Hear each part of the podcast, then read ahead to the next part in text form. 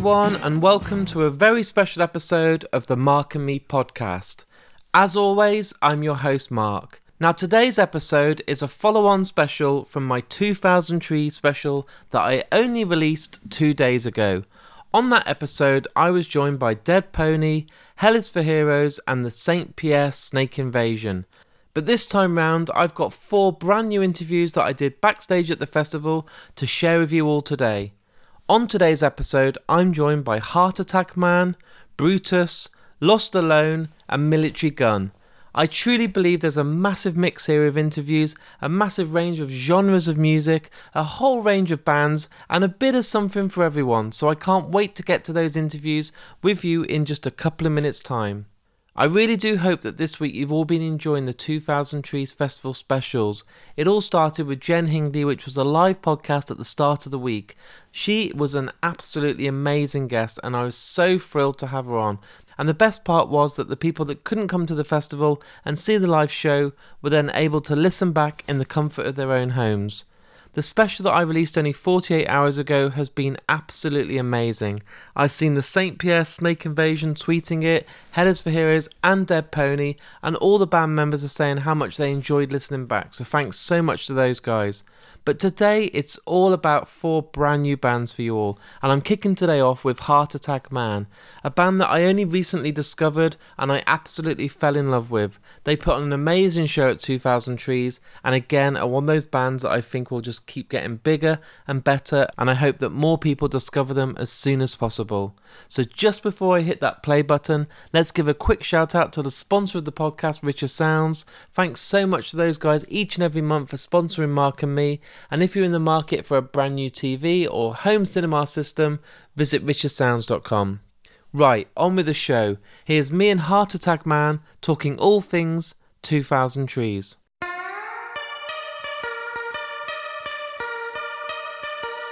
Everybody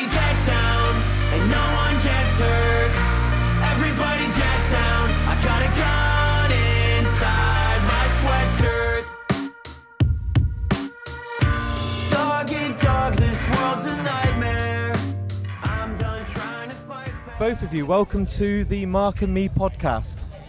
Thanks for having us. Thanks for having us, Mark. How you both doing? I mean, at the moment, I mean, in the UK, you not like you guys. I'm melting, so this is hot for us. This is a rare occasion. How are you feeling, Ty? I feel great. We got a little warm up in the uh, American Southwest right before this, so Yeah, yeah. this is this is starting to feel normal. Yeah, I'm feeling good. I I I uh I'm wearing a long sleeve shirt and shorts right now, so this is like my ideal fit. You know, it's like not too hot to where I can't wear the long sleeve, but you know, it's hot enough I want to wear the shorts. This is beautiful. And um, what I do with all the bands that come on the podcast is I want to get to kind of know what made you be in the band you are now. So when it all started when you were a kid, what was that first album that each of you had that made you fall in love with music? Maybe you saved up with your pocket money, maybe a relative gave you an album, but was there that first album that you just fucking listened to all the time? Oh man, uh, I'd say the first album that like got me really hyped and like really motivated to play music. It, it also just incidentally kind of you know ended up being the first album that I was like there for and was like excited for the rollout and everything was St. Anger by Metallica. Um, you know, definitely, uh, definitely uh, loaded loaded words in in the Metallica world. I feel like it's uh, definitely not definitely not the coolest answer, but you know, I first heard Metallica when I was in like fifth grade, and you know I heard like Enter Sandman and all that, like the hits. But then I was like around for when you know they were gearing up to release St. Anger, and I was I was stoked. And then like that came out, I'm like, man, this is awesome. That snare tone is great. You know, I was like, it's this is doing it for me. And you know, as I've gotten older, I'm like, okay, it's not maybe not it's not the best Metallica record, but I think it's the most honest one. I watched the Some Kind of Monster documentary. Yeah, that's what I'm It made me talking have about. A whole new respect for that album. Honestly, yeah. because it's like that was the first time that you know the world got to see the biggest first and really the only time where uh, the entire world got to see the biggest metal band in the world in crisis. And to see, oh wow, Metallica doesn't even have it together right now. Like it was very humanizing. I think. I think that was a very important. I mean, the, you know, we're not a metal band, but I think that was a very important uh, moment for a lot of music. Honestly, I think it like really humanized the this side of things, where it's like, oh, like it's Metallica. They're like an institution, and here's this insane documentary where they clearly don't have it together, and like. I think that's important, and I think another band that like really kind of brought like big for me growing up was Korn Yep. that you know in a similar way they I feel like really kind of changed the paradigm of metal to where it's like they made it a lot more like emotional and like uh, you could open up about certain things that really were kind of taboo before. Now it's like you know I think everyone's better off uh, that we've uh, kind of crossed that threshold and it's like you know more acceptable to like you- do you know what? I had Head on the um, Oh, really? podcast and of Brian, and I sat down with him, and he made me realise that these bands aren't invincible. Yeah. And they're Yeah. put on these pedestals, and bands like Korn, they changed my life. Life is Peachy is one of the best albums In- ever. It blew my mind. And even Metallica, and I always thought they were these immortal gods. And to watch James Hetfield in the face of Lars basically saying, fuck you, it made me realise that everyone is the same. Everyone's a human being. People have anxiety, people have depression, and it's fine. And if my gods that I've looked up to, like Jonathan Davis all my life, has the same issues that I have, Yeah. then Yeah. it's okay to tell my friends that It I'm is very important, shit. you know, Yeah. as as goofy of an answer it is for me to be like, yeah, St. Anger was, you know, kind of what what kickstarted a lot of things for me. That's what Metallica is why I play music. You know, that that inspired me and that was the first album I was around for, so you know, that that's that's kind of where it all started for me. What about you, Ty? Yeah, so for me, it was I was blessed with having an older sister who was into cool stuff. so that meant borrowing a lot of CDs, and she had copies of Nimrod and Dookie. And Amazing album. yeah, so I would sneak into her room and take those often. And then for my birthday one year, my dad bought us tickets to go see them with Blink 182 on the Pop Disaster Tour in, I think it was 2002. I was 13. And so that was the first like big show I ever went to. And that was the moment where I was like, that's the thing. That's what I want to do with my life. Yeah, know Yeah. what's crazy? Uh, I'm showing my age. I'm 41, but my first tour that I ever went to see was Green Day on their Dookie tour. Wow, that's Uh, awesome. When they came on, uh, they started with I think it was when I come around, Uh-huh. and as that guitar kicked in, and then Trey came in with that amazing little lick. so cool. Yeah. I was blown away. It's like one of my favorite bass lines of all time. It's amazing. so Mike's good. like da-da-lin, and it's simple, but it just fucking stuck with me. And ever since then, I was like, how do three people make so much noise Yeah. and make it so good? And that was before they had a fourth guitarist. Right. Right, right. And um, it made me honestly change my life and discovered bands then like Nirvana and Pearl Jam and all this. Absolutely. But uh, Green Day and, uh, like you said, Metallica, those bands are still doing it today as good as they did 20 years ago. Absolutely. And it's fucking. Uh, it must be for a band like yourself to look up to and think, well, we could do what they're doing. Absolutely. Yeah. It- it's something in the Bay Area water, I think. yeah. And yeah, how, for how did of it them. work out for you guys with gigs then? I mean, the, what was the first one that made your ribcage shit? The hairs on your neck stick up and made you like, I want to be in a band. Like, was there a certain gig you remember that just that was it for you? That was I'm never going to go and not be in a band. You know? I would say a big one for me growing up, like a big concert, was uh, Red Hot Chili Peppers with Queens of the Stone Age opening. What that was really cool. Yeah, it was insane, and it was like so loud. Uh, but I mean, that was like that was really cool. And then I'd say, uh, like for like, it's for me like for like smaller shows and stuff. I didn't really like after like because I mean that's like that's a that was a huge amphitheater show. In terms of like my sort of transition to like going to like uh, going to smaller shows and like local shows and stuff and finding smaller smaller bands and everything, it was just kind of like my you know the local the local Cleveland punk scene you know from when started kind of falling into that when I was like 12, 13 and then you know played my first band at that at that age and just really just kind of started going to those you know smaller shows then. I couldn't really tell you like what the what the first one was that really made me think like oh this is it like this is it. I found my found my spot whatever you know my people whatever you know.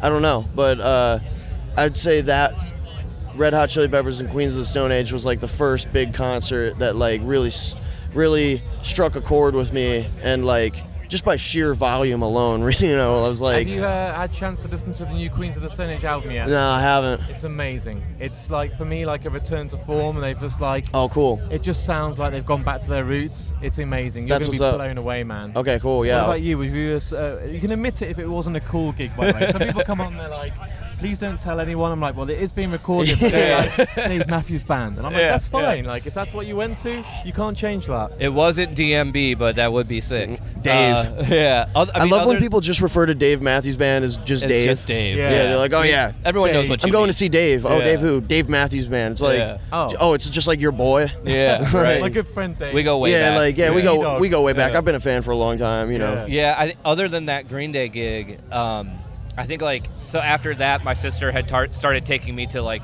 some shows at the community center, Nice. and I went, and so I became a fan of just like the local bands that would play there, and I went to see the Suicide Machines one night, and a couple of the local bands that I would see at the community center opened that show. They're called Delay and the Merkers. And that was my first time going to like a club, like going downtown and going to like a club venue, and like it was packed. Someone's Liberty Spike went directly into my mouth, like as we were moshing, no. and I like it went like into my throat. Oh my oh, god. And but like there was something yeah, right there- when you deep throated that Liberty Spike, you yeah. know, was- you're like, as I was tasting hair gel for the next week, yeah, I was, was like, worth you're like, I'm yeah. a lifer. I was like, this. i I'm think this this is what I want to do with my Yeah. life. I yeah. want taste hair gel, hard hair gel, wet hair gel for the rest of my life. Yeah, sweat and hair gel and dye. Did you, did you ever meet? Did you ever meet anyone like? Cause me growing up, like I, I the people that uh, the people that I knew that got really big into like, cra- you know, st- like huge mohawks and shit. Uh, I knew some people that would use egg whites. I've heard of that. Yeah. Yes. Yeah.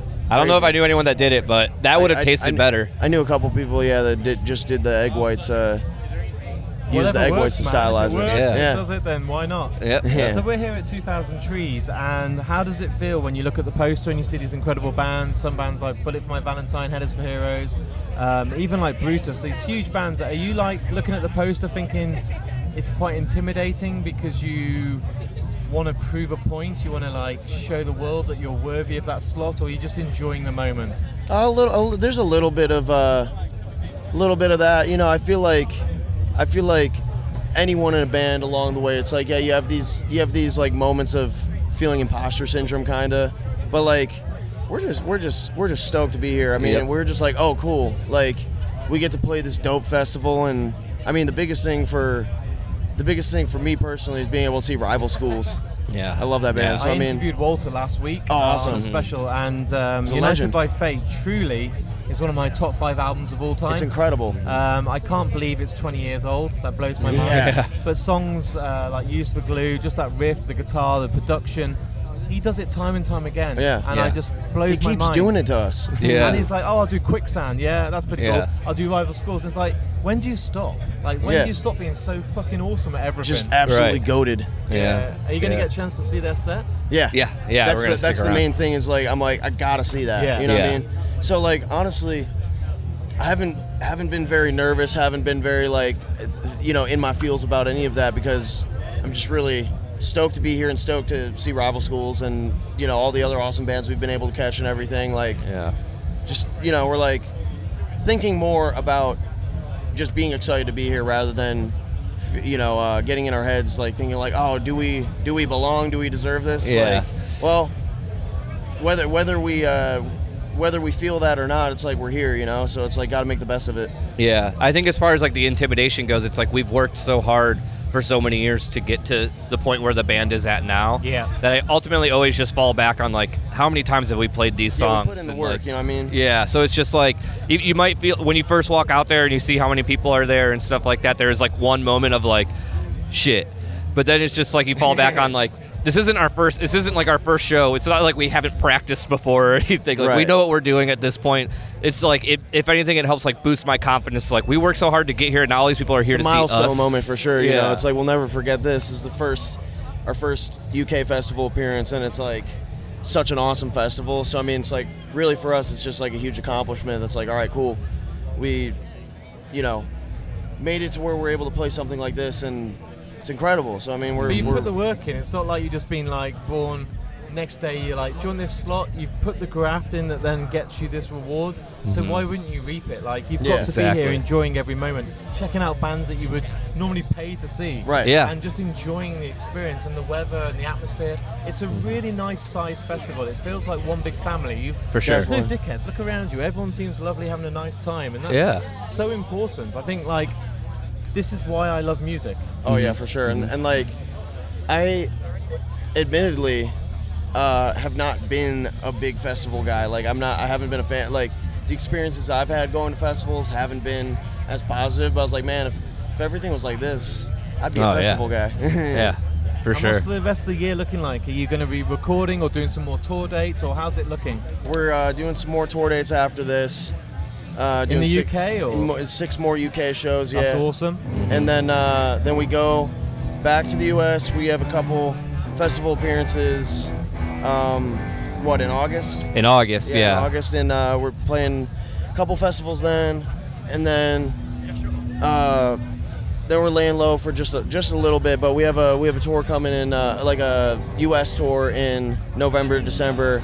And then after that, really hoping to get back over here and do some more like mainland Yeah. Europe stuff as well. Yeah. Because You're going to be busy, guys. oh yeah. We're used to it though. don't, don't stop.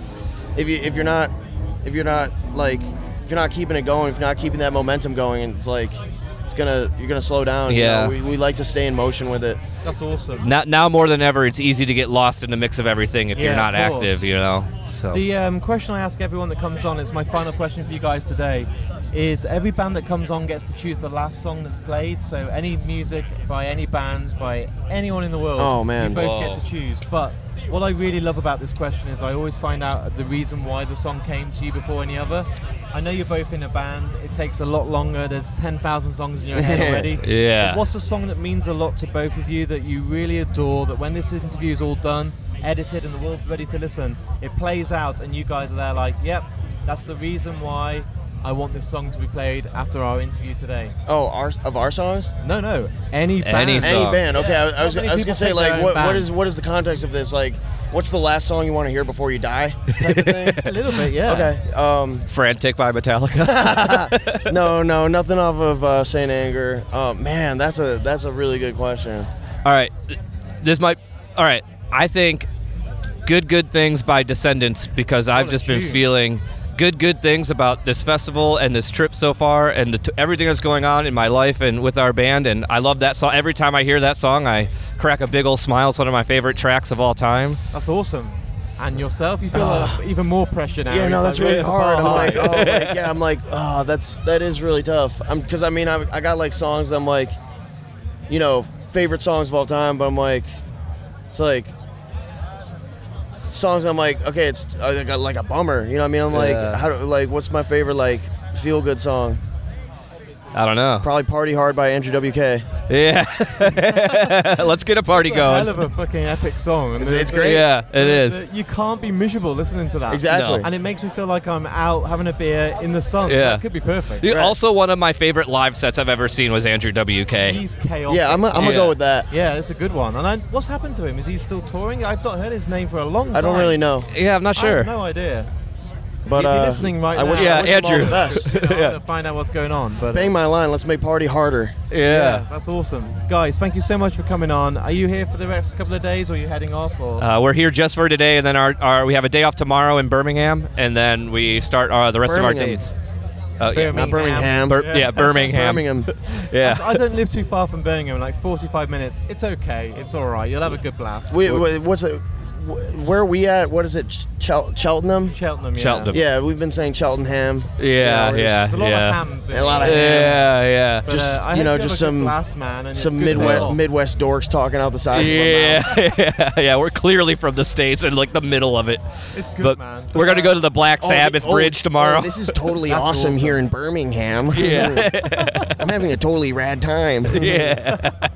But thank you for coming on. Thank you, to Mark. You. And uh, Absolutely, When thank you do you. some UK shows, if there's more dates and there's more next year, I'll come down. Yeah. We'll record again. We'll do something longer. Absolutely. I'm gonna get a band on, introduce myself. We have like 10 minutes. It's a festival. Oh, yeah, And then for we sure. dive deep and do like an hour follow up. So if you guys want to do that in the future, it'd be a pleasure. Please. For sure, for sure. Thank you so much. Thank you.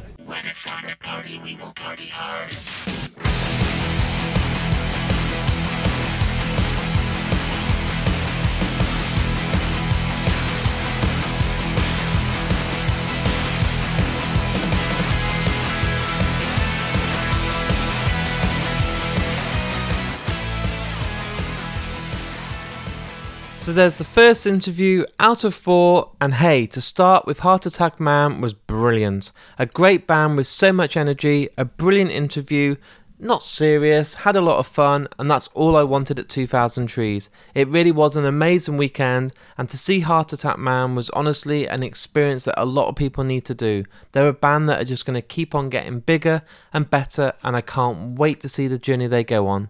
Next up for me is the band Brutus, a band again that I've only recently discovered, but my god, their main stage performance from this weekend was one of the most talked about sets of the festival. And rightly so. They are epic. I can't wait now to go and see them at Arctangent only next month, but this band are just absolutely unreal. So I think the best thing to do is to get straight to the interview. So here's me and Brutus talking all things 2000 Trees.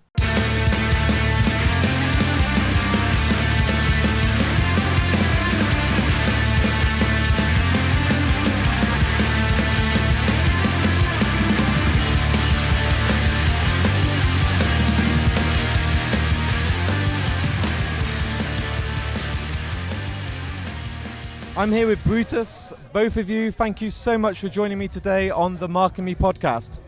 Thanks for having us. Thanks for having Yeah. us. Absolutely. What I like to do with all bands that come on is find out the first album that you owned that made you fall in love with music. So maybe you were a child and you worked and got a CD or an album. What was the first one that each of you bought that you fell in love with straight away? um, I, I'll start. Yeah, sure. Uh, at school, I got a, a, a tape with on one side Nirvana and the other side Rage Against the Machine. Wow, those That are was- massive. Yeah, that was. Yeah. My parents had no music at home and no vinyl or nothing like that. I was, I was for me it was totally a bomb coming in like, and like I think it was a 30 minute cassette, so not everything from all the both albums was on it. It was just like it stopped in the middle somewhere. But it was uh, my first I remember was that cassette. How old were you when you had these? Uh, 13 I think. Wow. 13, 14. And I mean, Rage Against the Machine, that still sounds today like it was recorded yesterday. It's an album that is timeless for me. yeah what they did or what they do and what they wanted to do now again but i think they canceled everything because zach Yeah. is sick or hurt or something Such a shame. What Yeah. about you? What was your first album? Uh, the first one I remember, it's uh, Rory Gallagher, the live record, the Irish Tour record.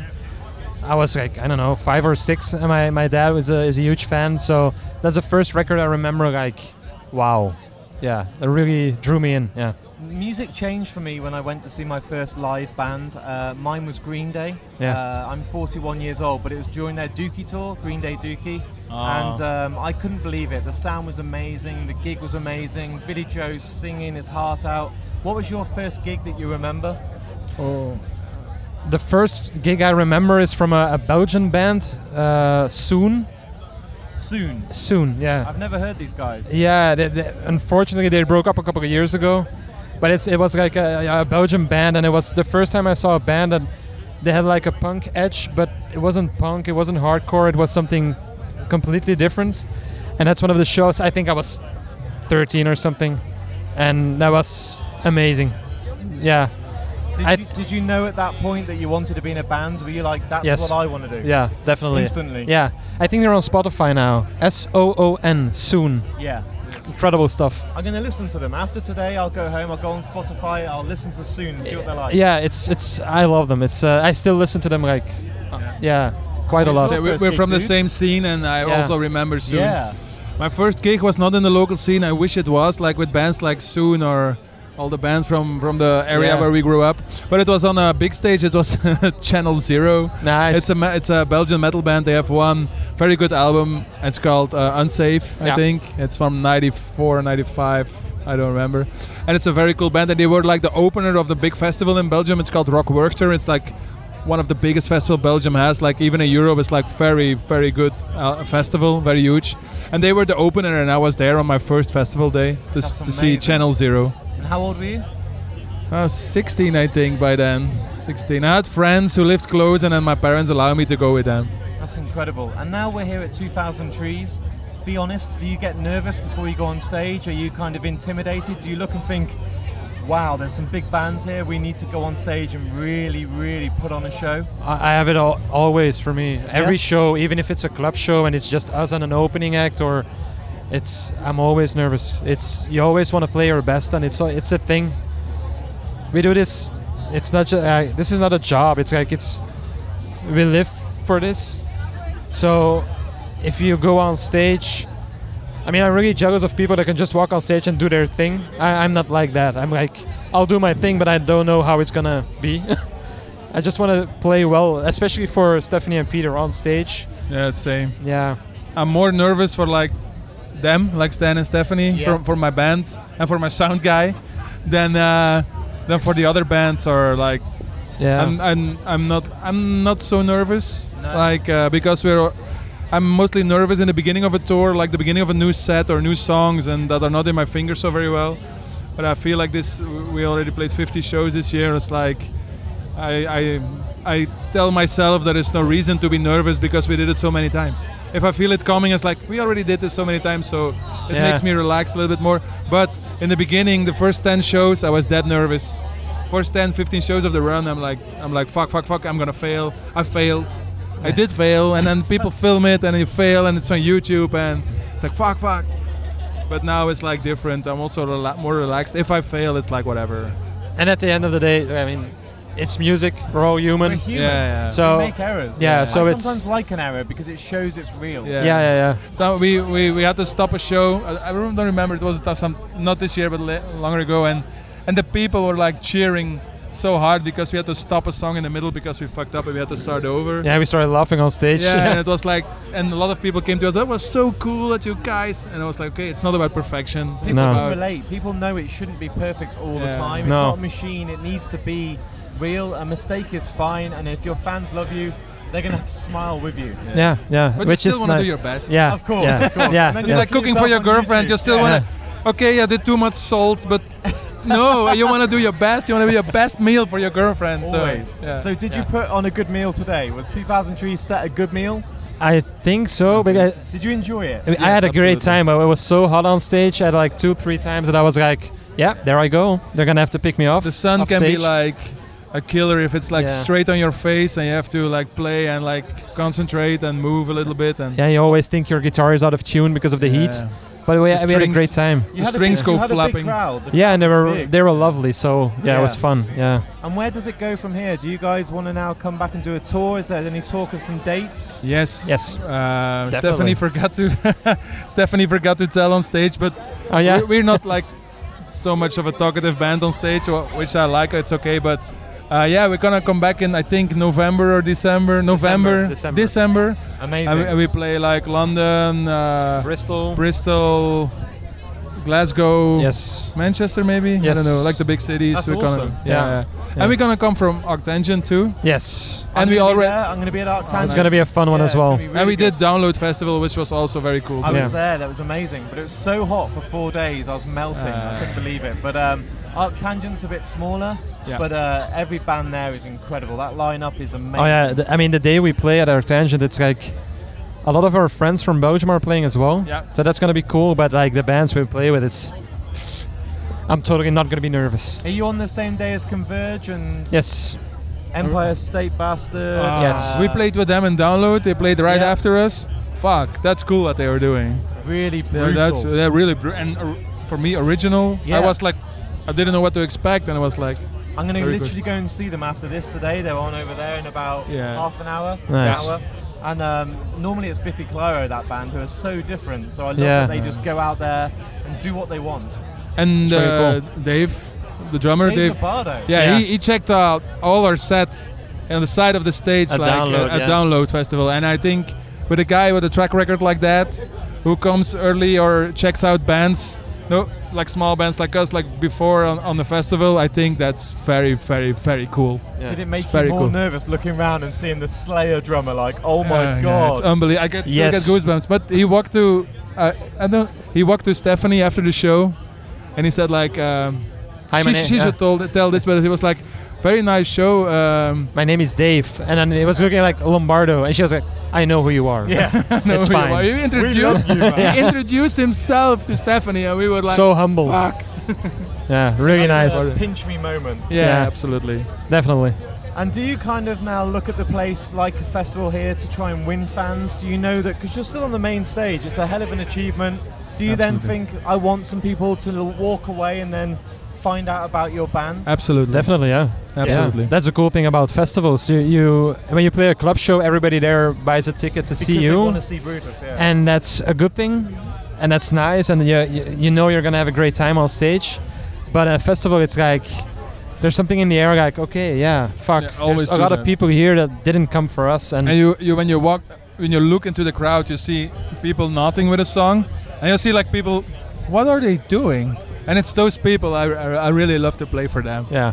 So do you guys get to see some other bands while you're here, or have you got to just do some press and then leave, or are you going to try and get to see like rival schools or? Oh, that would be Empire great. State That would be nice. That would be really nice. Yeah. I think we're first we're gonna have some food. Yeah. Yeah. I'm Everyone's walking around with nice food. Yeah. I'm really hungry, and I'm same, like, same, same. Oh, it all looks Yeah. so good. what Same, I'll same. do is I'll let you get some food soon. But what I do on the podcast is my final question is every band that comes on, 200 epi- 280 episodes I've done now.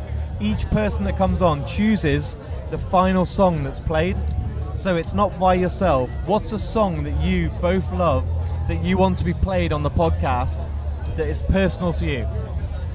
I know it's hard because there's One so many songs. one song, one song. One song. And One song each if you want. and the la- it's the last song of the podcast. Yeah, Of the last song of my life. No. last song on the podcast ah. that you, or if you're going to die what's the last song you want to listen to uh, what's your favorite song that would want to be played Okay, for me, it's a tough one isn't it yes, but I'm gonna make it difficult for you to find it as well. oh man Yeah, sorry, man. i've got spotify i'm fine No, you go first because I have to think about what. um, uh, I, am gonna say the first thing that came to my mind is like the funeral from uh, Band of Horses. oh fuck. It's who The funeral oh from amazing. Ba- Band of Horses. Yeah, play that one. and what's the reason what's the one that Because made I that- thought I thought your question was like the last song you ever want to hear, Oh yeah, yeah. or, yeah. or when you when you I was like my brain was like the I last always, song I always want to know the one that came to your head first, and if Yeah. that's the one, then that's the the, funeral of Band of Horses. yeah, mine is yeah. The Smiths. There's a light that never goes out. Yeah, yeah. Woohoo! Wow. That's my song. Just Yeah. drop the microphone now and walk off. Boom. like, it doesn't get much better than that. Yeah, yeah. Fuck Guys, yeah. thank you coming on the podcast. Thanks for Uh, having I wish us. you all the luck. Let's meet up and do another interview at Arctangent. Sure. Yeah. Longer. After we've eaten, we'll sit down. We'll do longer. I Perfect. can't wait to see your set. But thank you so much for coming on, guys. Thanks Okay, for having us. thank you us, man. very Thank you so much. my friend. Cool. Thank you. Thank sir. you. Thank you.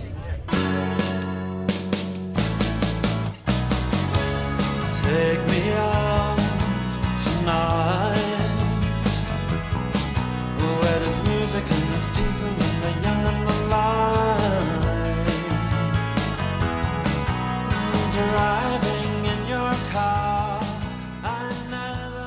So there's my interview with the amazing Brutus, and as I said on the start of today's interview, I can't wait to see these guys at the Arctangent Festival in August. And if you haven't got a ticket, go along. I'll be there doing press, and I'm even on stage again doing a live podcast for you all, so that's a reason to get a ticket alone. Next up, I'm joined by the band Lostalone, a band that I've been a fan of for a long time. I think Steve, as a frontman, is one of the best entertainers out there. He has such a great voice, one of the best guitarists and songwriters for me, and I can't wait for you guys to hear this interview because it's just fun, chaos, and we don't really even talk about music. It's just nerds chatting, and they won't mind me saying that. There is a bit of a backstory as well. I did interview Steve a few years ago, but this interview got completely lost. And when I say lost, it got stolen out of my car. And I'm still furious about it now. And one day I really hope that I can find it and release it as part of my Lost Tape special because it's something that was really special. But we talk about that on today's interview, so I don't want to spoil it. So I think the best thing to do now is to hear the interview. So here's me and Lostalone talking all things, well, breaking into cars.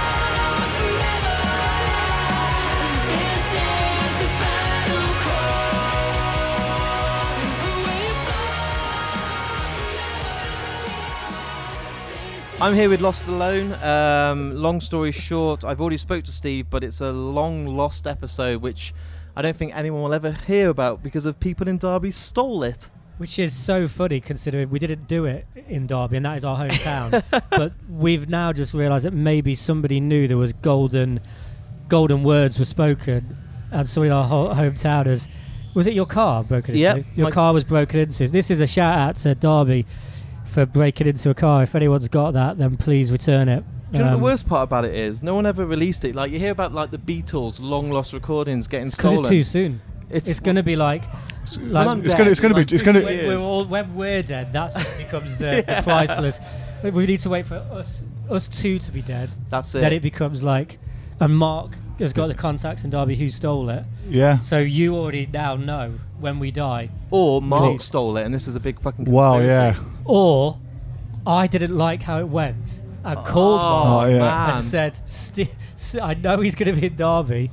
Steal this." because his interview Because I wasn't into the interview and Mark stole it, and Oh, I've man. got it in my bag right I now. felt we really connected that day as well. It no, was we a real did, good we one. did, we did. To be fair, Yeah, it was awesome. But um, times have kind of changed, and here we are today at 2,000 Trees. But you guys had one of the busiest summers ever last year. Like the fact that I know you're friends with uh, My Chemical Romance, and they absolutely adore your work. But I know you've been asked this a lot. But what was it like when you had that phone call with them saying, you know, we're reforming, the rumours are true. Do you want to come with us? Um, well, from my perspective, it was a kind of weird. Um, like me and Mark talk about this a lot. I, I seem to be able to manifest things that other people go whatever, and we we'd started talking, haven't we, about Yeah. wanting to do because we were on a hiatus, as you know. Last Yeah, of time we course, spoke, yeah. it was doing solo stuff. Me, Mark, and Alan remained. We were best friends still. We start. Everyone was in a better place, and we were like, should we do new music? And um, right around that time, uh, Ray and Gerard actually just got in touch with me and went, "Would I like to play solo on their shows?" Wow. Um, and I had this weird moment of like turning that down, knowing that it would be perfect for our first shows back because no one knew. So that's in like November 19. We fully, they were like, told him it was Lostalone. I was a bit nervous because I didn't know if like they were asking me to do it because they wanted fresh, you know, like Yeah. we want new pe- new bands. But when I said like um, they were just over the moon, they were so excited. Um, and then it wasn't announced, and then the pandemic hit, and we had to keep it secret for two years. Um, I mean, you did very well because you never did any like We sort never of mentioned cryptic like any little No. secret It was harder for Mark because I was able to. We, we realised that we started making a record as lockdown got longer. We were like, well, let's just make an album in remotely.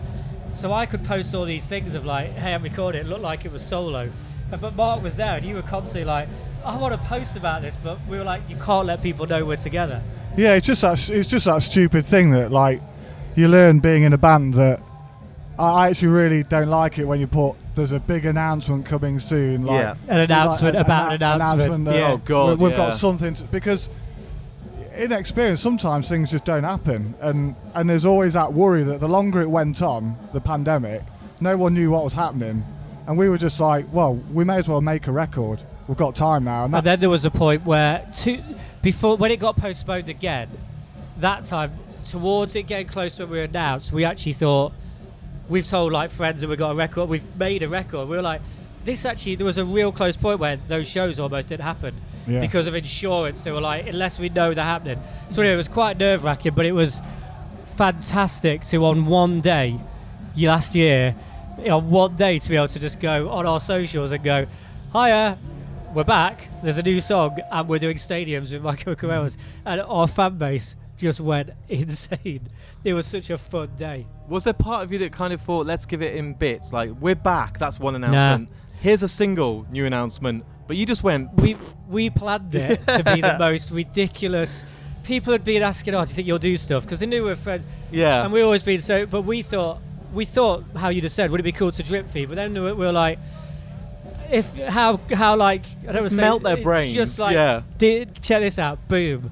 I think the only thing we held back was that we waited about a week to say we made an album. But in Yeah. terms of a new song, yeah we're playing these shows and we're back was like one day and it did kind of like you know because we're not like a, a massive massive band it was very good to like just be able to hit that and ev- we got the same thing we got when we first started which is oh they've obviously paid to go that or something. So if people knew our when we were first around because a lot of like My Chem, Paramore 30 Seconds to Mars Shikari all took us on tour. People thought we were paying to get on tours and it was because they all heard our music and asked us personally. So we all, we kind of fought against that. We were like, believe us, guys, we can't afford the bus. Yeah. Like, this is not. We've not got some Svengali. This is three guys from Derby. We're eating meal deals every day I mean- while I mean, the bands are in literally, yeah, catering. literally, McDonald's was a highlight. Yeah. Boots meal deals should not go underappreciated. £3.49 is a good meal deal, totally, to be man, honest. totally. But, like, to come back then with an album and kind of sit on it because of the pandemic and record and everything, and like you said, you people would start thinking, oh, it's just his solo record. What did it feel like when that plaster was ripped off and you could tell the world? Like, it must have been incredible because it wasn't like this fact that you announced you were back and then you were going to record. You Yeah, had already got this done. treasure done. Yeah, that's kind of weird. I mean, it felt it felt strange because it was something we'd never done before, wasn't it? Where Yeah. we didn't we didn't see each other. I locked down pretty crazily because of my asthma, and it was um, myself in London, Alan up in Carlisle, Mark in Derby, the guy who mixed it's in LA, Greg Wells. I mean, we pulled in. What, what was nice about it for me was the amount of love for our bands. There was not really a financial thing for the people who got involved. Greg Wells is one of the biggest producers on the planet now. An absolute genius as yeah, well. a genius. And it was a message to Greg. Greg, we're making a record in lockdown. We play these stadiums in secret. Would you? Is there any chance? Because he's worked with us before, and Yeah. Warner Brothers had paid. We were like, is there any chance you'd be up for? it? He was like, yep, love you guys. Adam Noble, who's made the last two Biffy records, he's mixed it as well. Adam's mixed our new single that came out last week. All these people are. We feel like we've we had a lot of currency of. We were never like bad people in our career, and everyone who worked with us liked working with us. And a lot of during the pandemic, people were like, "Oh, I'm not doing anything now. They're doing it. We'll help them." So we managed to make this record very geographically around the world without any of us leaving our homes really. Mark went to a studio in Nottingham to do his drums. Yeah. I never left my apartment. I could watch Mark doing the drums in Nottingham on the screen and listen to him and talk to him like I was in the studio with him. It was But just it- crazy. But it was unique because we hadn't like we hadn't played the songs to, a lot of them together. No. Like so, it was a very weird First time way we of. played them was the, the show with the, the warm up show, then the My Chem shows. Mm. That's So it was insane. Crazy. Yeah. So, First time we played those songs. Mark, did you feel nervous because you'd been not writing, you hadn't been on social media? Steve's obviously had a, you know, pr- uh, promotional tour stuff with uh, solo record, all this sort of stuff. All the hype was there. He was still doing stuff active online. You were kind of hiding in the background, knowing you were sitting on this treasure. Did you kind of have that nerves about like shit? I, I it's been a long time since we played. Uh, are people still going to want to turn up? Are people still going to want to hear us? I think yeah, I think ev- every I got that today. every every band has that. We you know we talk, we were talking about that earlier today. Ev- everyone has that feeling. I think who's in a band. I mean, I'd I'd been doing bits and bobs of music, but I realised that when we started working on this album again, it made me realise why I loved Lostalone so much. It's just it's a different entity. It's like it's it's all encompassing like in my life more so than any other sort of musical thing that I'd done. So it's that feeling of like being that band again was actually a really like comforting kind of feeling. It felt it was a really nice feeling. I felt like, and you said as well, I, f- I never realised I missed being Stephen from Lostalone. Yeah. And then suddenly I was that again, and I didn't realise that was something I missed. And now I just love that that's like my thing. But the thing is, like, and this is with full respect, most bands would do quite a few warm ups and would do some tour, Oh, yeah, like we- little. You we went. Didn't, we didn't even do any rehearsals. We You did, went, like- rehearsals. It, it, Like we're, we're- we're back, and next week we're at the Eden Project, which is fucking huge. And uh, the I see, keep seeing your picture uh, for like promotional stuff, where you're playing, and the crowd are all fucking yeah, moving with you. mate, I post that and, constantly. and I was like, that should come back. Like most people come back like, like I love Hell is for Heroes, but they're doing Bedford Esquires as a small warm up. Then they're coming here. You guys were like, fuck it, let's go we straight. in. did. We played Derby in a tiny room to like Was it hundred people. No, it was the No. venue in Derby. Oh, the venue, right? make Yes, Smaller. yes, um, yes.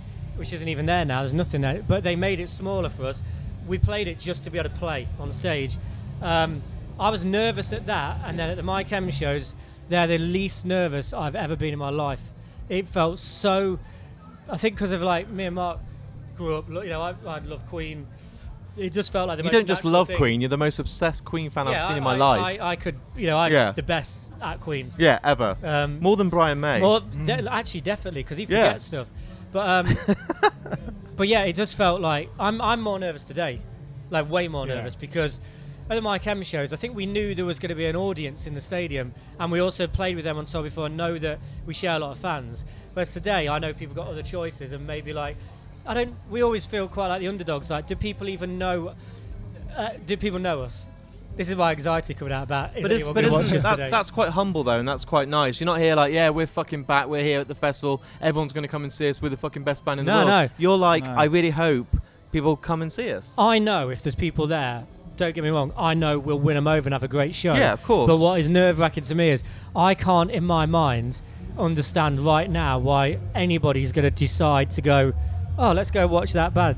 I It's- can't yeah, compute It's, that. it's like when we did our tour last year, and we quite quickly sold out the London show, and it sort of it, like, but oh. it like it blows my mind. I'm like, wow, like how, how's that happened? It like, was a big venue. but We, No, we, no. we asked our agent, please put us in small venues because we were just like, we don't know if any. We, we could never visualize the fact that anybody, even though I've seen people tweeting or threading um, to be current.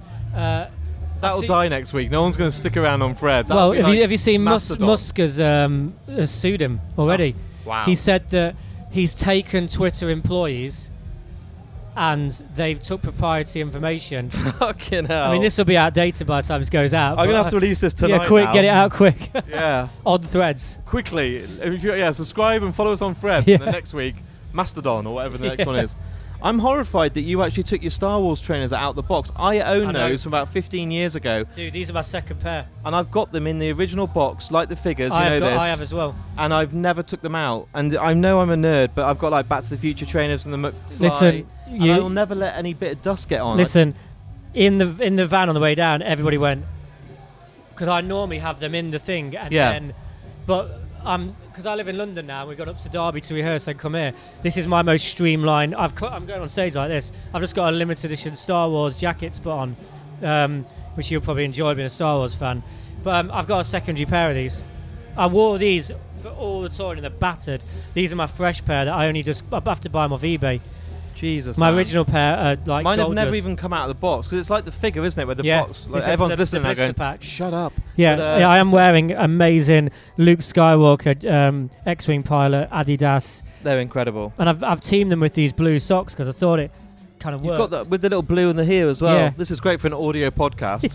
but uh, Home Alone T-shirt as well, yeah, I've got my Home Alone tattoo on my thumb. and you got Home Alone Lego. I haven't. Oh, my Home Alone Lego house is still better than even playing a stadium. Building that was the greatest 23 hours non-stop. I was watching life. you on Instagram. Did you and, follow it? uh, Yeah, oh, I was, great. I was like, oh man, like I'm gonna have to go and buy this now. And Did my wife is quite understanding, but when I've got the DeLorean, then I've got the Home Alone Lego. She's literally like, how much is it? I'm like, 50 quid. She's like, oh right. I'm It's- like, it's not. this is recorded. 200 pounds. I'm like, It's not oh. 200 pounds. Well, I think it was 299. I think. No, no. The, the the Home Alone house I got was 499. I paid 299. Well, I, I didn't been- have all the I've- lights and stuff. I've been ripped off, mate. Oh, oh, bloody hell! But my Actually, I mate, didn't pay for it actually. my mate got the Star Wars one, which was like 800 quid. Oh, that's my dream. Yeah, the really, the really big one. Yeah, and do you know what? He's done what we did with the Star Wars trainers. He keeps it box and sealed because he's like, Listen, here's my thing. I do not. I keep these. I only get these out to play on stage with, yeah, and I am a bit silly wearing them on the grass today. But I kind of think like, I, I don't, I don't. I'm not. I'm not somebody who buys vinyl and puts it on a wall. I listen to it. yeah, I want my stuff to wear and use occasionally. occasionally. But this, this is a. Uh, I mean, no one can see this. This is a early '90s Home Alone kids T-shirt. It's beautiful. I really like it. Um, I think we're getting looked at like we need to wrap up. What's the time We've now? covered all the key topics. Yeah, I mean, what I wanted to know, and this is what I do on the podcast now, and I've done it with every guest that's been on probably since the last two or three years. Everyone that comes on gets to choose the last piece of music that's played, so it can be any song, any band by Oh, played anyone on in the world. on the podcast. So as this uh, interview's wrapped up, I've edited it. It's all on Spotify and stuff. After the Lostalone section, you'll have a little choice of a song. Because there's two of you today, you're either going to fight over it right now, you're going to agree on it, or I'll go home, edit, and then I'll choose the song I like the most. You But- I know what, what we listened to in the van earlier. What Wham? Yeah. Yeah, I'd go with Edge of Heaven. Wham. Isn't there just a documentary on Netflix or something? Just come out Wham? two days Just ago, yeah. So again, nice and recent. Yeah, the st- well, I Um, mean, George Michael's a genius songwriter, and if you listen to Wham's 14 singles, he's just a genius. And he, what people don't realize is he was producing it as well. I didn't know that. He's the producer. I mean, that is a genius, and the documentary is beautiful. yeah, His Andrew unplu- Ridgeley, his partner in Wham, his, is so uh, humble. His unplugged set is mind blowing. Oh, like, oh, I, I could talk about him forever, but uh, the song "Amazing," the lyrics and the Oh, production, incredible, everything, incredible. absolutely in my like genuinely top ten songs ever. Yeah. So yeah, I would say that's not that wouldn't be our like last song we'd ever play, but on this today, Edge of yeah. Take Me And you to agree, the which Edge makes of editing Heaven. for me even easier. Yeah, yeah, we're agreeing. Yeah, Awesome. What we'll do, uh, and I mean this, guys, I want to do like a special. I interviewed Bowling for Soup recently, and we hit it off straight away. And then we went back and we did like an hour special. When you guys are free or when you're chill, you're not that far away. Let's Yeah, sit yeah. down and do a proper hour. hour Yeah, I'm up for that, man. Talk Yeah. loads more. I want to talk more about you guys going on tour with McFly because well, we should maybe we should maybe do it um, just before that or something, Yeah. or get it or, or on that. Yeah, do, Come- come, see come- the come to a show and we'll do it there. You involved in a lot of the songwriting with that. I saw you in Yeah, the I- studio updates and Yeah, I wrote, wrote um, seven songs with them on the new album. and you guys just hit it off straight away. I see you and Dougie on the videos and stuff. But again, you and this ends the interview when we're supposed to be wrapped up. But you announced this. You're going on tour with fucking McFly. Those arenas, those places. it's gonna be fun. It's gonna be really Yeah. fun. You must be excited. Very yeah, much we so. are. Like we just love being on tour and like Yeah. uh, You don't do it small, do you? You're like Mike Care, McFly. we feel like we could. Next week we're supporting Foo Fighters at Wembley. we do. Well, I have got I've got some in mind. That's, that I'm going to manifest for next year. So watch your space. Oh man. It's nothing to do with Foo Fighters. Just No, doesn't but- sounded like it was, but no. Yeah, but I have got something in mind that I am going Amazing. to make happen. Don't be nervous about today. Uh, we'll come and check you out. Thank you very much. Uh, guys, thanks for coming back on. If anyone steals this right now and you're from Cheltenham Spa and you steal this, then it's definitely one of these fuckers. it definitely is. Yeah, That's it's fair. Thank you guys so much. Nice one. Thanks, Cheers, man. Cheers, Thank you very much.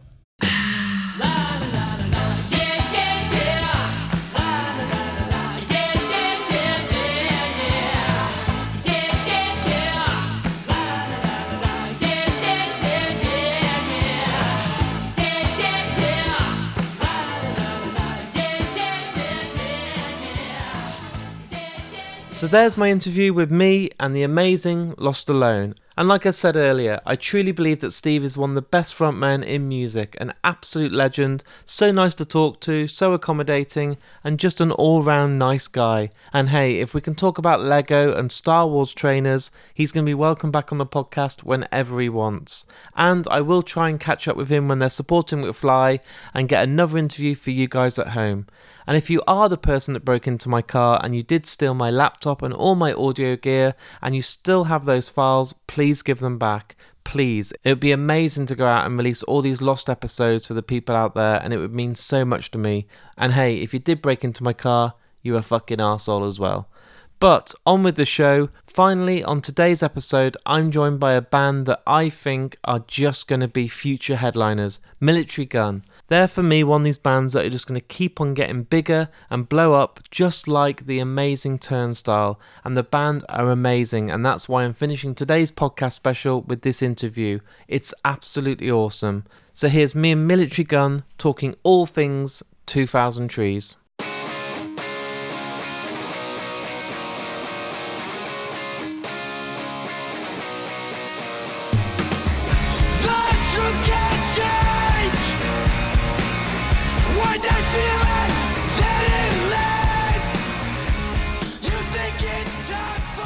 I'm here with Militarie Gun. Uh, thank you so much for taking the time to join me today at the Mark and Me podcast. Thank you for having me. Uh, what I like to do with all bands that come on the podcast is get an idea about what basically got you into music. So when you were growing up, what was that first album that you remember buying that made you basically fall in love with bands?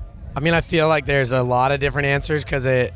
You also remember different things over time, but Of course, man. I, w- I was obsessed with music very young. My my nana was really into Elvis, nice. and then uh, I got into things like Elton John, and I was really obsessed with Elton John when I was a little kid, and e- Garth Brooks even, like really random stuff. And then, kind of the first records I started getting into, independent of, you know, family members, was was things like Blink 182. The first CD I remember, like working for and going and buying was um, Rancid and Out Come the Wolves. Wow.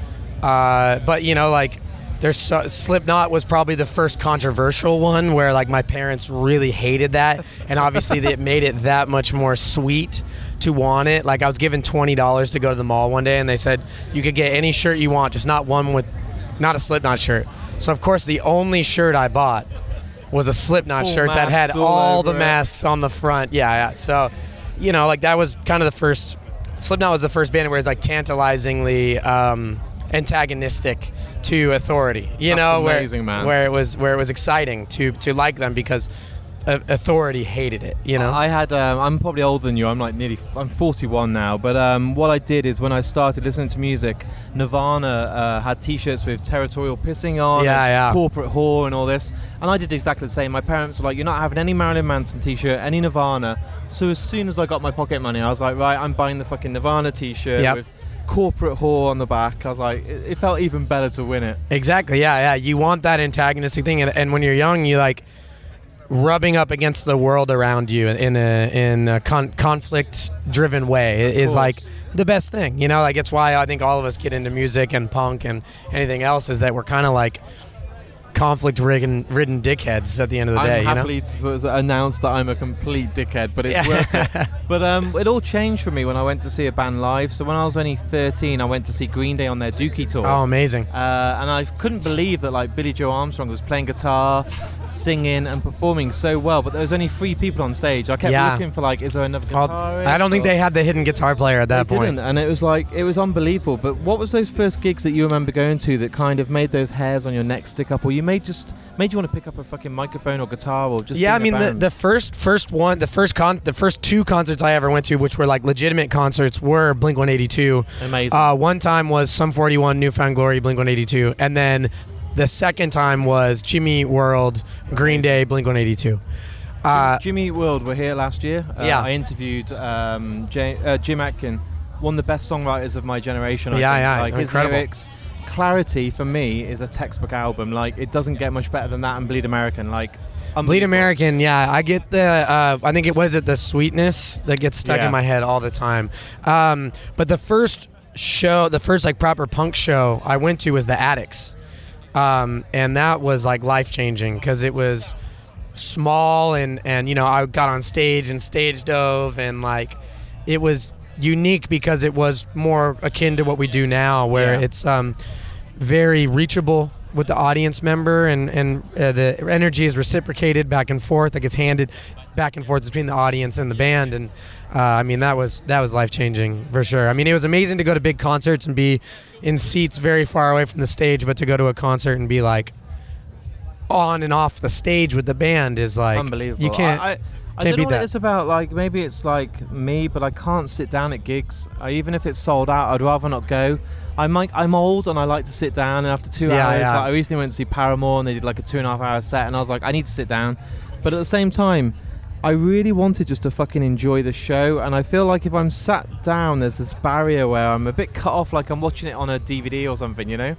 It's interesting because there are shows where I do sit down, but I definitely feel less engaged at those shows. Yeah. It's, it's less worth it. It if, if you choose to sit down, it seems like maybe it's a little less worth Yeah. being there. Um, I mean, some bands As- make you. Like I went to see Tool and they made you sit down. So I was like, okay. well, but they, they don't want to mosh pit, But you it, know. was a, but it was a nice theatre experience. The um, yeah, I mean, I think about the bands I've watched sitting down, like like Slowdive. You know, like Yeah. that's a show you want to sit down. I'm not standing up for a two hours No. slow dive set. Um, you know, I've seen Guided by Voices play 100 songs, and I stood up for the entire That's goddamn time, insane. four and a half hour set. So Bruce Springsteen just did like a three and a half hour set, and I was like, I couldn't do that. Like that, that is too long. it's yeah, there's there's limits. There's a logical limit. I didn't even drink back then either, so I was just like stone cold sober, four and a half hours watching Guided by Voices play 100 songs. That's insane. I, would, I can't imagine them ever doing that again. I'm thinking about going to their 40th anniversary. I don't think they're gonna do 100 400 songs. songs, They're, yeah, they're gonna okay. do something. So, so how does it feel being here today in this beautiful weather, uh, an iconic festival in the UK? You know, it's it's it's something nice, isn't there? About it feels like one big happy family. It's the right size this festival. I love it. I think everyone's got the right vibe. But are you kind of nervous to go on stage and perform? Uh, nervous for kind of external reasons. We had to have uh, a member leave the leave the tour yesterday. Okay, so that's So completely so throwing so you in the deep end. Uh, yeah, so we're in the deep end for these like we have three shows left of tour and and uh, we're a man down. So it's it's it's a little nerve wracking switching the pieces around last minute, but uh, ultimately it's just you know whatever it has to be done to keep the the show going. So That's we're crazy. That's what we're gonna do. When you come to a place like this, um, do you kind of look at it as a chance to win new fans instead of relying on the kind of 100%. Yeah. Yeah. It's. I mean, that, that's everything we do, and we we hope that we're making music that appeals to not just one type of person, and Yeah. coming to these things, and and uh, specifically trying to learn. And me as a frontman, try to work a festival audience and figure out what they respond to and what. Because I think people come here and they want to be engaged and they want to be involved, you know. But there's still this massive barrier. Yeah. So how do you how do you make people see past that massive barrier and still feel involved in your set? And um, it's a really fun challenge to, to, to try to rise and figure out. Not every festival can we do it. Not every festival does it work. But you know, it's nice to have a challenge and, and figure it out. I'm not just saying this, and it must be hard because you're in the band, but there's a real huge buzz about your band at the moment, and it seems to have come really quick. The last time I saw this, and I, I said this literally on the way here today, the last time I saw something like this was with Turnstile, where people started listening to Turnstile, and within a few weeks, everyone was like, fucking hell, this band's incredible. Honestly, dude, I'm not just saying this because you're sat here, and I've had this conversation a couple of times this weekend. Militarie Gun just blowing up on a huge rate. Is it a bit hard to kind of digest and see it happening around you? We don't feel it. No. It, it, it's a it's the type of thing where we have people like yourself telling us that that's happening, but we're still in the van every day. The show sizes, you know, like aren't we're we're we're just supporting. We're like, you know, it's not it's not like our lives are changing overnight. And we've been working for so hard. That's that is another similar analog to Turnstile is that Turnstile was a band for ten years and before people forget that. this. You know, Yeah. um, they just wrote a really great record and, and we wanted to write a really great record and that was where our priority was was writing a really great record and putting it out. And and we've had that record written for so long that all the touring we've done since the first tour has been to lay the path for this moment. So for us it's not immediate because we've been our first tour we did 50 shows. It was more than 50 days, but we did 50 shows. And on that tour, we were listening to the demos of the exact sequence of this record during the duration of that tour. So we just wanted to make the path towards this record and and hopefully leave a breadcrumb trail that made sense for people so that when the record came out they weren't disappointed or turned off or like oh they've changed so much or whatever you know like so for us it's you know I'm, we're glad that it, it is perceived that way but uh, on our end it's just we're still just doing work we're just Yeah. you know it's the it's the labor it's the it's the love of it and it's the getting up there and, and doing it and trying to do it better every day I'm, I'm not just saying this, and I've had this conversation with Claire. Uh, at the moment, we're sat here in July. It's the album of the year for me. It's it means a lot. It me- it it's means a lot. Fucking epic, dude. And um, when you were writing it and you were recording it, did you kind of have in mind to play these songs live? Because sometimes you go and see a band and it's so well produced with 20 different guitar takes and it's so polished that when you go and see them live, it's never going to live up to it. But you guys pull it off. You play a set and it still sounds as good as the record. I mean, it's the hope. I mean, we we we try to add the harmonies. We we don't. I don't commit to anything that I don't believe that with work that we cannot pull off. You know, like um, my goal over time is to have a sixth member who's playing keys and doing additional backups and percussion because that's the that's on the record Yeah. and and and I would like to build it into a more essential part of the records uh, than anything. So you know, we put a lot of emphasis on the live show and trying to figure out how to be a better live band. Um, obviously, today we're going to have our trials and tribulations with that being down a member, but um, I don't know. It, it's it. We put a lot of work into it and trying to make it the best live performance we can, and and uh, we're not there yet. We're not anywhere near where I want to be, but I think we will be soon. That's beautiful though because you're humble. You're um, growing at such a rate. As an outsider, we see it. You don't, but we see how much you're blowing up. And I think the fact that you are still in your brain telling yourself you're not ready, you're not big enough yet, you are not perfected on your live set means you're only going to evolve, you're only going to grow. Some of my favorite bands out there, Thrice, I absolutely adore. I think they're one of the best bands on the planet. Paramore, Radiohead, they all evolve. And I see you having a future like that. I see you guys never resting on your morals. Oh yeah, I mean that's the thing is, I mean, we have uh, a lot more songs written, and and it's about trying to figure out how to capture those songs next and keep, you know, it, it's always risking not isolation from your fan base, but because you want. I, my big thing is like I think a lot of bands try to make a new sound and abandon what they've come from or whatever, which is not my goal at all. But I'd still want to make the next better thing that actually is interesting to me. Um, to go back to what you're saying again about the the external thing, I just always feel like I never know what's real and what's industry. You know, like industry is different than reality, Of and course. and um, and it's important to know that as as a band, as as like But you, you talk to fans every day, and that's not industry. And the fans are telling you that they love you. The fans are saying they love this song, they love that song. The fans are telling you the album's great. They're the Yeah. people that matter.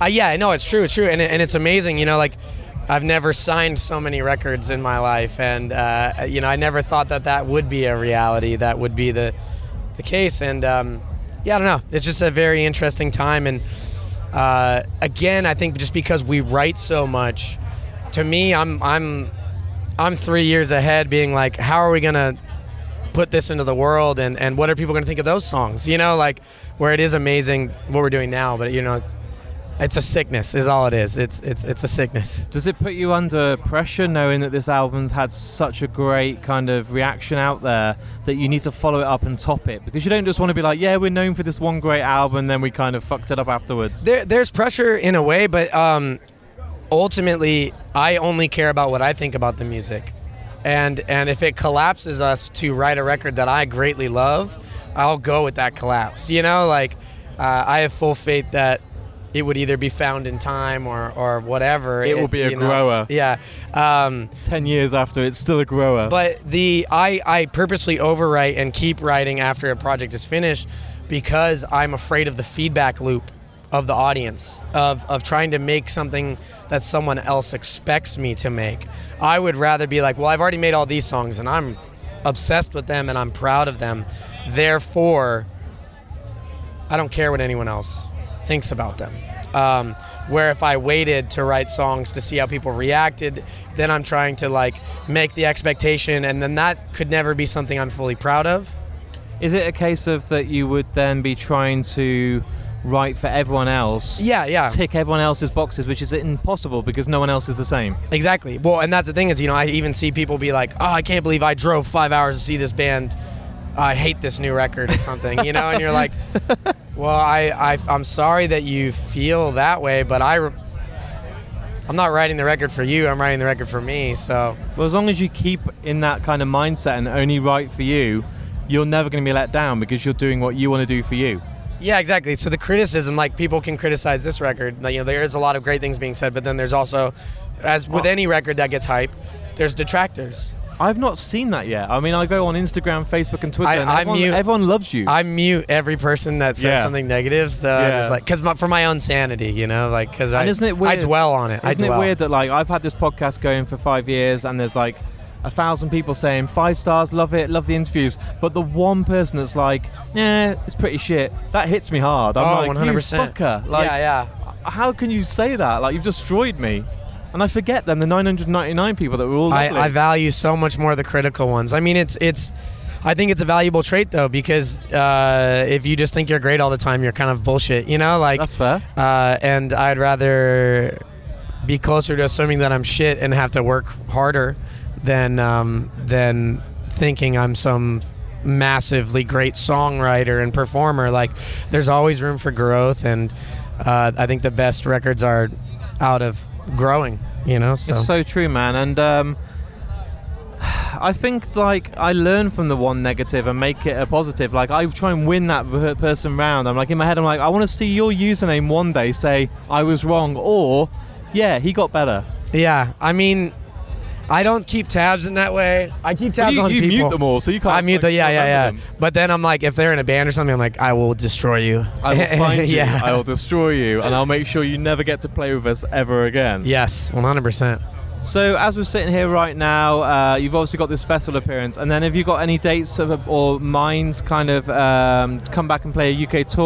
Or Oh, full UK in December. This is good news. Full UK in December. Yeah. Uh, we'll be. I don't know when this podcast comes out, but we're announcing in like the next two weeks. That's fine. I will release it next week, but I will not tell anyone that you've told me this. Um, but that's exciting. End the year in the UK on a massive tour. Yeah, we're doing like a full, our first full like European headline. So we're gonna do like a couple weeks on the mainland, then I think like maybe close to ten days in the UK. So That's awesome. We're very excited. We love the UK. This is we've played here so much already, and um, we're excited to see how it goes for doing our own shows because we haven't had the chance. We did the George Tavern in London, but that was kind of like an easy one to Yeah, do, you know. Um, and so because of that, it's it's exciting to, to the idea that we kind of come back and really see where it's connecting or not connecting with people. You know, I think you'll be surprised, and I think it'll sell quicker than you realise. Those venues will be full, and you're going to have an amazing end to the year. just don't count your chickens before they hatch is the important part. You know, I'm going to come, so that's putting putting a, already. putting a putting a, a show on sale is terrifying Yeah. because then you get the ticket counts every week and you're just like ah pe- people aren't gonna show up people show up but you know You're just like ah, it's anxiety inducing It's mad what we put ourselves through, isn't it? Like, some people will be like, you're insane, but you kind of get off on it as well. It's yeah I mean the pressure is obviously a part of the process so it's like if you don't do well this time then uh, then maybe next time oh, all right uh, I was trying to get uh, Naya from Zulu's attention but haven't seen him yet No, that's fair, man. Uh, what I do on this podcast, and it's my last question for you today, is everyone that comes on gets the same question. The last piece of music that's played after we've had this interview, you get to choose. It can be any song, any band, anyone in the world. You're going to struggle because you write music, you love music, it's your life. So you've got to whittle it down to one. But what I do say to people is pick the one that came to your head and your heart first. Under You by Foo Fighters What a fucking tune. I it's it like sounds like a Dinosaur Jr. track almost. It does. Uh, I've been obsessed with that song lately. I've been listening to it on repeat, and uh, Do you That- think it's really wa- I mean, not that the Foo Fighters need more publicity from me, but uh, you know, it also feels uh, kind of tied in with our record. We recorded our record at Dave Grohl's Studio 606, That's so I believe recorded the same studio as as the new Foo Fighters record. Do you, And do you find it quite strange with the production of that record? It feels like the rawness of the first album again. It feels like Foo Fighters. Foo Feels Fighters. amazing, I yeah. like the drum sound isn't incredibly polished. It's like a weird snare, but the distorted vocals, the guitar. It sounds like a demo at times. Yeah, yeah. I love it. I absolutely love and adore the record. And yeah, first song that came to mind, I heard, meow, meow, you know, like I heard Yeah. that guitar lead, and it's just such a catchy pop rock song. And I think that um, that's the type of shit I love. So I, I, I, I should, I, I should have gone some, with something more obscure. no, no, but it's good. It's fine, and anyone loves the Foos. But what was it like uh, getting to record in that studio? Because that's a legendary studio now. Yeah, I mean, yeah, we recorded on the board that you know, Nevermind was recorded on. Uh, With and- Butch Vig Yeah, making it sound. No Butch Vig for us personally. no, no, Uh, of we had not. Taylor Young, which is uh, just as good in the modern day, in my Of opinion. Of course, Um, but history was made on that desk. yeah, yeah. I mean, it was incredible. It was frustrating because the Foos were in the other room, uh, but it was very COVID. It this was January um, 2022 that we recorded the album there. Wow. So we were like masked up, like they were mixing songs from the movie in the other room, and um, we weren't allowed to meet them because Oh. of that. So it was uh, it was a frustrating thing for us uh, as being really big fans to be, you know, like, literally "Dave, like like my van is parked next to Dave's car, outside in the parking lot. Dave, do you want to come in and just do a bit of vocals? Or Yeah, yeah. So yeah, I don't know. I hope I hope uh, Dave someday hears the record and and it's like Well, hopefully he's listening to this. yeah, and I, yeah. If you hopefully. are- I don't know how big your podcast is, but let's Five see. million listeners, man. It's going to be. Uh, if there's one person in there, that five million it could be Dave Grohl. That I hope. And if I ever meet him at a festival, I'll tell him to listen to your album Okay, please. and please take do. you on tour. And tell him that we did it at the studio. It was the car next door that nearly hit his. I'd be like, "Oh, yeah, dear." that really shitty van that you saw. that was that was the guy from this band's. dude, it's been a pleasure to meet you today. Uh, I will come and see you in December. Thank Uh, you. I want to come to your show in the UK, and if you want, we can sit down again and talk in more detail when it's not a festival. When you got longer, delve deeper into your lyrics, your music, I will- everything else. Anytime, anytime. That'd be awesome, man. Yeah. Thanks so much for coming on, buddy. Thank you. So that brings us to the end of this podcast special at 2000 Trees, and you can see why I left Militarie Gun to the end. What an interview, what a guy, what a band, and you may have just gotten a kind of an exclusive there that they're going to be playing the UK, and I can't recommend seeing this band enough. Absolutely phenomenal. And the album for me, as it stands right now, is currently my album of the year. They're that good. Now, if you've enjoyed today's episode and you've listened and you think this is great, please go on Facebook, Twitter, or Instagram and share it because there's a lot of bands, a lot of different genres of music, and hopefully some of your friends or people that you follow or your followers will see this and then go and check out the podcast. And that's the way that Mark and Me builds its audience. I don't have a marketing team, I don't have a budget, it's literally an independent one man team. So if you've enjoyed today's episode, please share it. You have no idea just how much it means to me and how much it can really help grow Mark and Me. I do also have a Patreon account, and the link is on markandme.com, or you can hit the subscribe button on Apple Podcasts. This then allows me to go and travel the country, go into all these festivals, record these podcasts, and that doesn't come cheap. But then you guys at home get even more episodes, so it really is massively appreciated. And in return, not only do you get extra episodes, you get an exclusive episode just for supporting me on Patreon. Not only that, you get stickers, a badge, and so much more. And I'm going to make sure that my Patreons get even more going forward, so now's the best time to sign up. I'll be back, honestly, in only one day's time with another brand new episode. But just before I go, I want to give another shout out to another sponsor of this podcast, the Folio Society. Those guys are amazing, and I'm launching my first competition with these guys next week. They have the best books in the business, so visit thefoliosociety.com for more information.